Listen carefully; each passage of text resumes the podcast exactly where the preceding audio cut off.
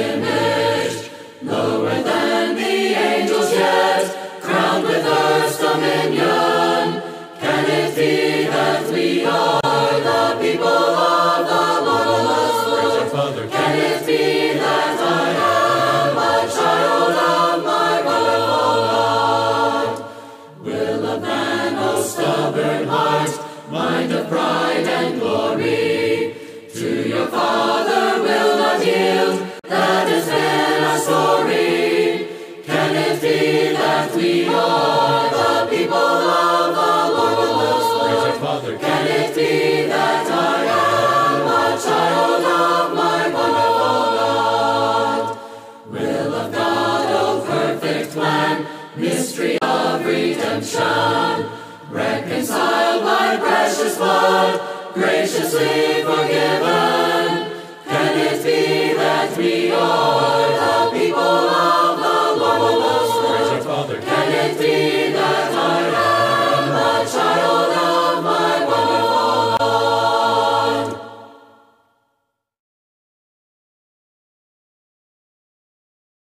God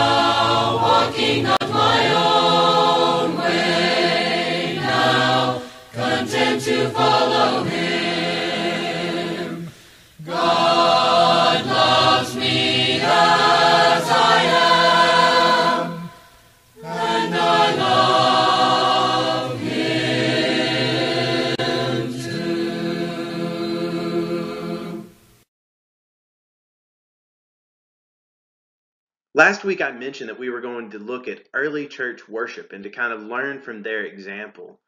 Well, in this lesson, we're actually going to narrow this down because as I started preparing uh, the different scriptures for us to look at the book of Acts and to learn from the Apostle Paul and other uh, people from the early church about the way that they worshiped, I found that it was going to take a, a very long amount of time and it would be kind of difficult uh, for a Sunday morning lesson. So instead, what we're going to do is we're going to look at one occasion, really, from Acts chapter 13.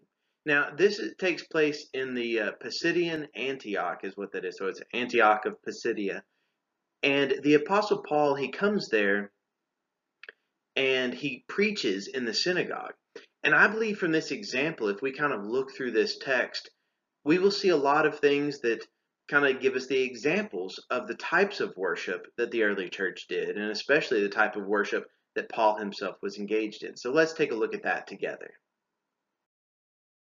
In this specific example of the life of Paul, what we're going to see that he talks about and kind of the content of his message uh, centers around three things here. The first one is going to be the people of Israel.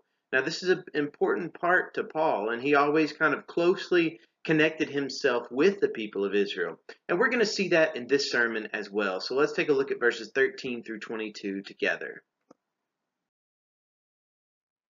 Let's begin by taking a look at Acts chapter 13, verses 14 through 22.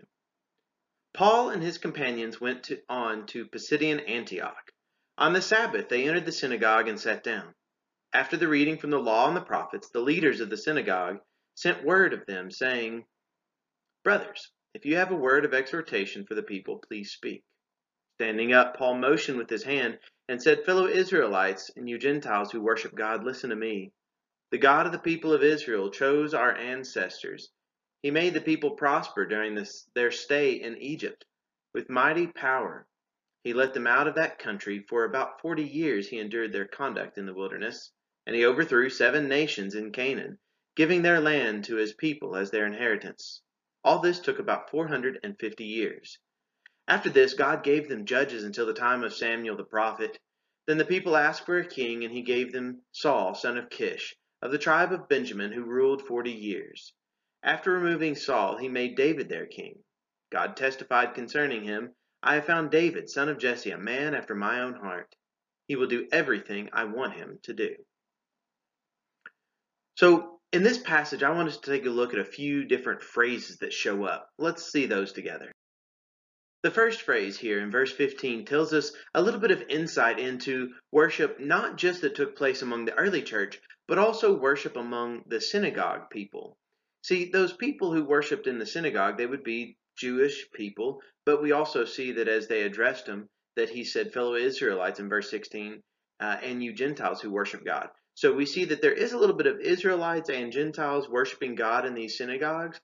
But when they came together and they worshiped in the synagogues, from verse 15, we find out that they read from the law and the prophets. This was one of the main things that they did in the synagogue is they gathered together to listen together to what the law says and to what the prophets said. But then we find out from verse 15 that they kind of invited Paul. And by the way, this example from Acts 13 it's just one example of many where we see the same type of thing happen. This is just an early one that we see from Paul. So we find out that the leaders of the synagogue, what they did is they asked Paul and his companions, if you have a word of exhortation from the people, please speak. Now that's kind of very different than than us. You know, typically in our churches we uh, we don't necessarily just open up the the pulpit to just anybody who might be traveling through our area at that time. But apparently that's what they did in the synagogue. If you were known to be a, a traveling preacher or some type of a missionary, you know, something with, with a message, some word of exhortation for the people, you were oftentimes just given the opportunity, you know, given the floor, so to speak, the ability to just kind of proclaim those things and to, to speak this message. So, what is this message? This message that Paul shares is one that deals closely with the people of Israel. I mean, that's why he kind of addresses them in verse 16 as fellow Israelites. But then in verse 17, we find out that he is specifically always going to be talking and kind of retelling this story. And that's an important thing to learn uh, is the story of God, the story of the people of God. In verse 16, he addresses them as Israelites, but in verse 17 he says, "The God of the people of Israel chose our ancestors." He's he's sharing with these people kind of what he does share in common. And he's explaining to them that he is a, an Israelite, just like that they are Israelites as well. And they share this same story, and he kind of repeats this story. Sometimes we need to hear that story repeated. So perhaps if if we are, you know, kind of accustomed to to hearing the the story repeated in our churches, it's because uh, the people who are speaking, they're just sharing this this example that we have from early on that it is a retelling of the story of what God has done. Now, Paul has a, a, very specific reason why he's talking about this, but he's he starts off about this people of God, this people of Israel. We need to make sure that, that we always recognize the important part that people do play in this story of God. I mean, after all, I've said this numerous times, and, and probably you're aware of this already, but you know, God could have, if he had wanted to, kind of just with the snap of his finger, so to speak, or at least in that that uh, short of an instance, he could have spread the entire gospel message across the entire surface of the world. But he didn't do that. He sent his messengers. He sent people with this message to proclaim it throughout all of the nations. And this is part of that fulfillment that, that Paul is, is telling them. But he's telling them that it does start with the people of Israel. Because after all, God started with the people of Israel. And he had a very important part in which that people was going to serve. And they sometimes lived up to it, they sometimes didn't. But it was still God's desire for people to be part of this story. And that's what he wanted them to do. And this is kind of this retelling of this story that leads up to uh, here we see that, that Paul is talking about David, who was a man after God's own heart. And he speaks very highly about David. Well, there's an important part that David is going to play, and that is in the next bit that we're going to look at. So let's look at this other bit. After Paul talks about the people of Israel, he moves on and starts talking about the promise of God. You could just as well say that this is the promises of God because God promised several different things that he fulfills. But we are going to take a look at these promises of God. So let's keep looking here in Acts 13. Let's look now at verses 23 through verse 31. Now, this man's descendants that he is talking about is David. Okay, he just talked about David, a man after God's own heart. Verse 23. From this man's descendants, God has brought to Israel the Savior, Jesus, as he promised. Before the coming of Jesus, John preached repentance and baptism to all the people of Israel. As John was completing his work, he said, Who do you suppose I am? I am not the one you are looking for, but there is one coming after me whose sandals I am not worthy to untie. Fellow children of Abraham, and you God fearing Gentiles, it is to us that this message of salvation has been sent. The people of Jerusalem and their rulers did not recognize Jesus, yet in condemning him, they fulfilled the words of the prophets that are read every Sabbath. Though they found no proper ground for a death sentence, they asked Pilate to have him executed. When they had carried out all that was written about him, they took him down from the cross and laid him in a tomb. But God raised him from the dead, and for many days he was seen by those who had traveled with him through Galilee to Jerusalem. They are now his witnesses to our people. Let's look at a few things in, in this passage right here. Here on the screen, we have a few uh, phrases that I think are very important to recognize. Whenever it comes to these promises of God, we find out in verse 23 that part of those promises, and I mean, ultimately, I would say what all of the promises lead up to, and the, the significance of all of the promises, is about Jesus Christ being the Savior uh, of the world. We also see from verse 26 that um, Paul says that it is to us that this message of salvation has been sent. This is related to Jesus Christ being our Savior. Well, that message has got to be sent out as well. And that message was and that message was was part of those promises.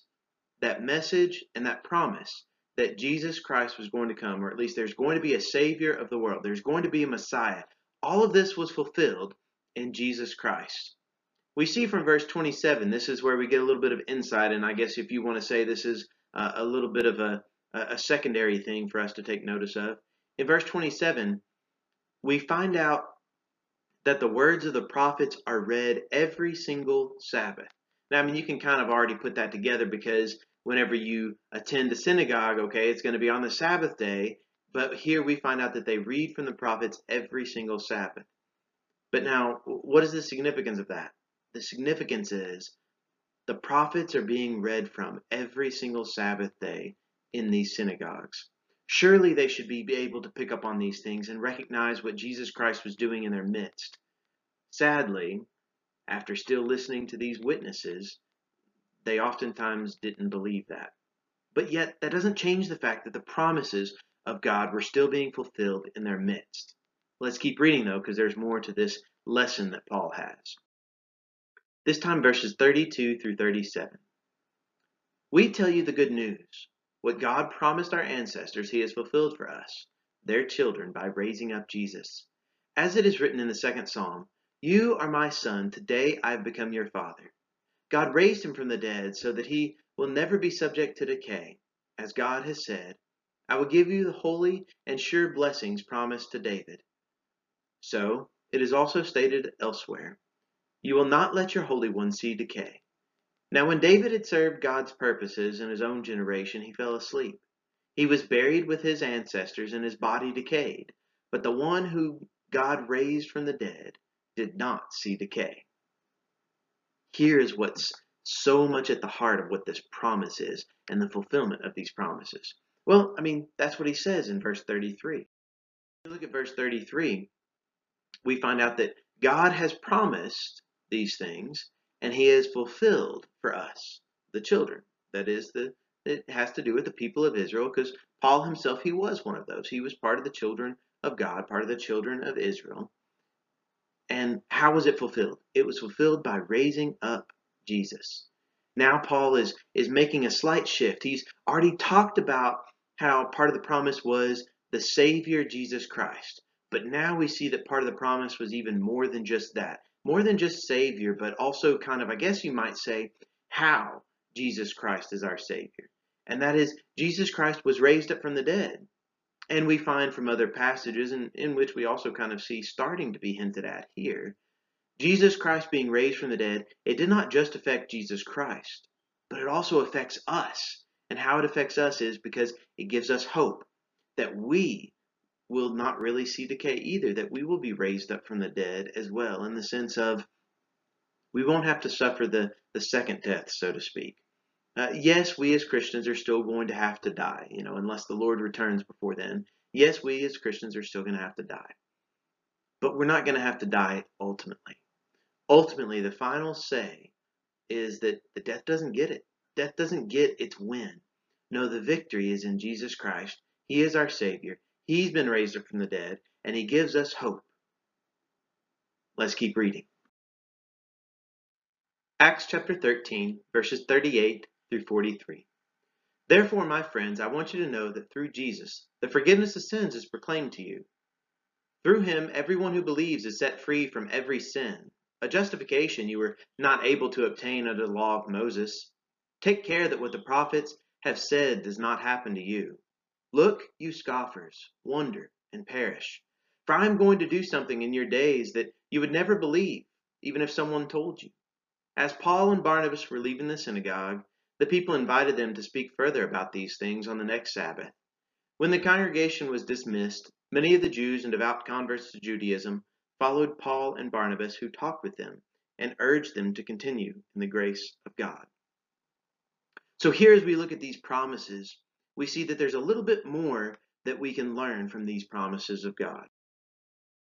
We find out here that it's through Jesus, who is not just the Savior Jesus, as what's already been brought up by Paul, but that he also is not going to be uh, brought down by sin and death. Decay is not going to reach him. But also in verse 38, we find out that through Jesus, the forgiveness of sins is proclaimed to you. Now, this should have been good news. This should have been great news to all people who were hearing him. That this Jesus really is just kind of a new chapter of what the, the story about the people of Israel is. It's that from the people of Israel comes this promised Messiah. But sadly, many people rejected that message. And in fact, Paul proclaims a, a warning in verse 40. He says, Make sure that what the prophets are saying doesn't happen to you. What are the prophets saying? Look again at verse 41. Look, you scoffers, wonder and perish. For I am going to do something in your days that you would never believe, even if someone told you. You know, sadly, that could have been fulfilled several times in uh, during the, the nation of Israel, during the people of Israel. Many times they didn't believe what God was doing, even though someone was telling them, even though sometimes God Himself was the one that was telling them, they still failed to believe. And here in this passage, Paul is urging them. He's saying, You've got to recognize how important Jesus is. He is the ultimate fulfillment of all that has been promised to us. And some people did believe. But some people sadly fulfilled the words of what this prophet is saying in verse 41 that they wouldn't believe what God was doing, even though someone, Paul, as well as many other witnesses, were telling them what God was doing in their midst. They still turned the other way and they wouldn't see what God was doing. Paul had this powerful message to proclaim, and that is that the promises of God are being fulfilled in their midst. They were looking to them.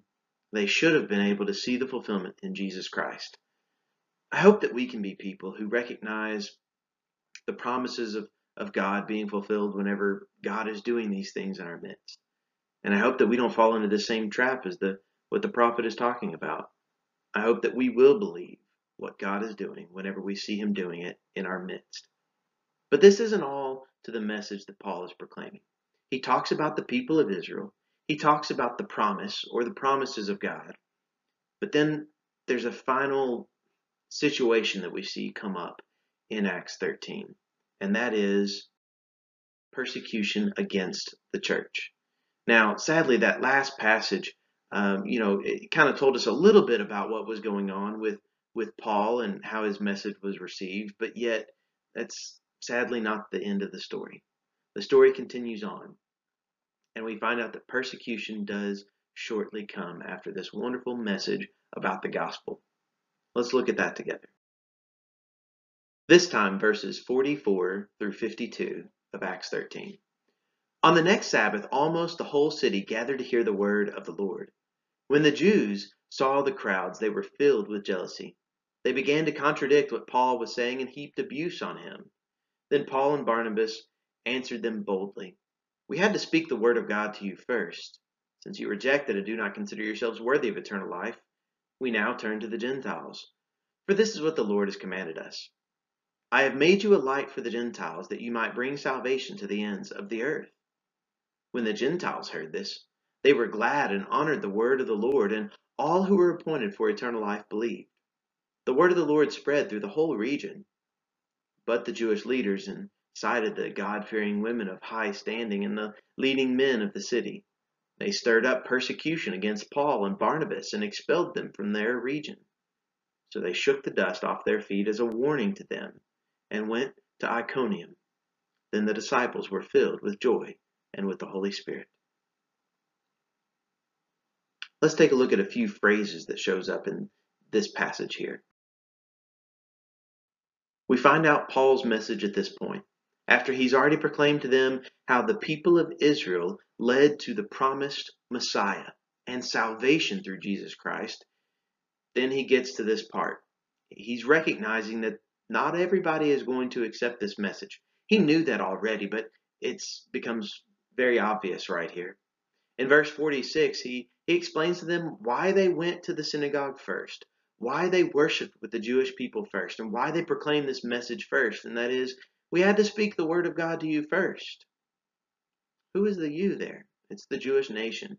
The Jews had to receive this message first because it was from the people of Israel that all this was being fulfilled to begin with. But sadly, verse 46 also tells us that they rejected it. They also did not consider themselves worthy of eternal life. What do you do in that instance? You know, to Paul, it became pretty clear that he had to speak to Israel first. They rejected it. They didn't consider themselves worthy of eternal life. So what do we do? Well, what did Paul do? He says, We now turn to the Gentiles. And he recognized that even in the Old Testament, they had several passages that they were called, the whole nation of Israel was called to be a light for the Gentiles. Well, if Israel wasn't going to listen and if Israel wasn't going to, to jump on board with what Jesus, the Messiah, and forgiveness of sins was all about in their day, then Paul just simply said that he's going to turn to the Gentiles. And that he did. And we find in verse 48 that they were very glad about what was happening. They were glad to hear that they had a proper place among the people of God. And they believed. And they were able to receive this eternal life. They were able to take hold of these promises that were originally promised to Israel, but, but Israel failed to take hold of those promises. So now the Gentiles took hold of those promises and guess what? We ourselves can take hold of those promises too. But we see that taking hold of those promises here in Paul's time it resulted in some persecution because they didn't like the way that he was doing things. They didn't think he was doing it the right way because, from their perspective, he was kind of bypassing Israel. He was bypassing the people of Israel. But he really wasn't. He gave them their chance to turn to God and follow him, and they rejected it. They, it, they rejected eternal life. The Gentiles, however, accepted it. Well, we find out this last paragraph right here that the word, this message, it did spread throughout the whole land, throughout this whole region. But then we find out that the Jewish leaders, they got people riled up about it. They started persecution against Paul and against Barnabas. And Paul and Barnabas responded with even the statements that Jesus says to shake the dust off of their feet. And that's what they did. They shook the dust off of their feet and they moved on. What do we find out about worship from all of these passages? We find out that worship it first started with the people of Israel. And it was so important, the, the, the part that they were called to play. And we find out that through the people of Israel, the promises of God were fulfilled in Jesus Christ, through Jesus Christ. But we also find out that preaching that message, it meant persecution for the church. And whenever persecution came, what did Paul do? What did Barnabas do? Well, he continued on. They continued on. They shook the dust off of their feet and they moved on because they knew that God wanted them to proclaim this message. They had a wonderful message that needed to be spoken, not just to Israel, but now to all the nations. We still need to do that same thing. Whenever things don't always work right in the one sense, we need to shake the dust off of our feet and keep moving forward and keep following God and proclaiming His message, proclaiming His word, and being involved in what God is doing in our midst. Turn to me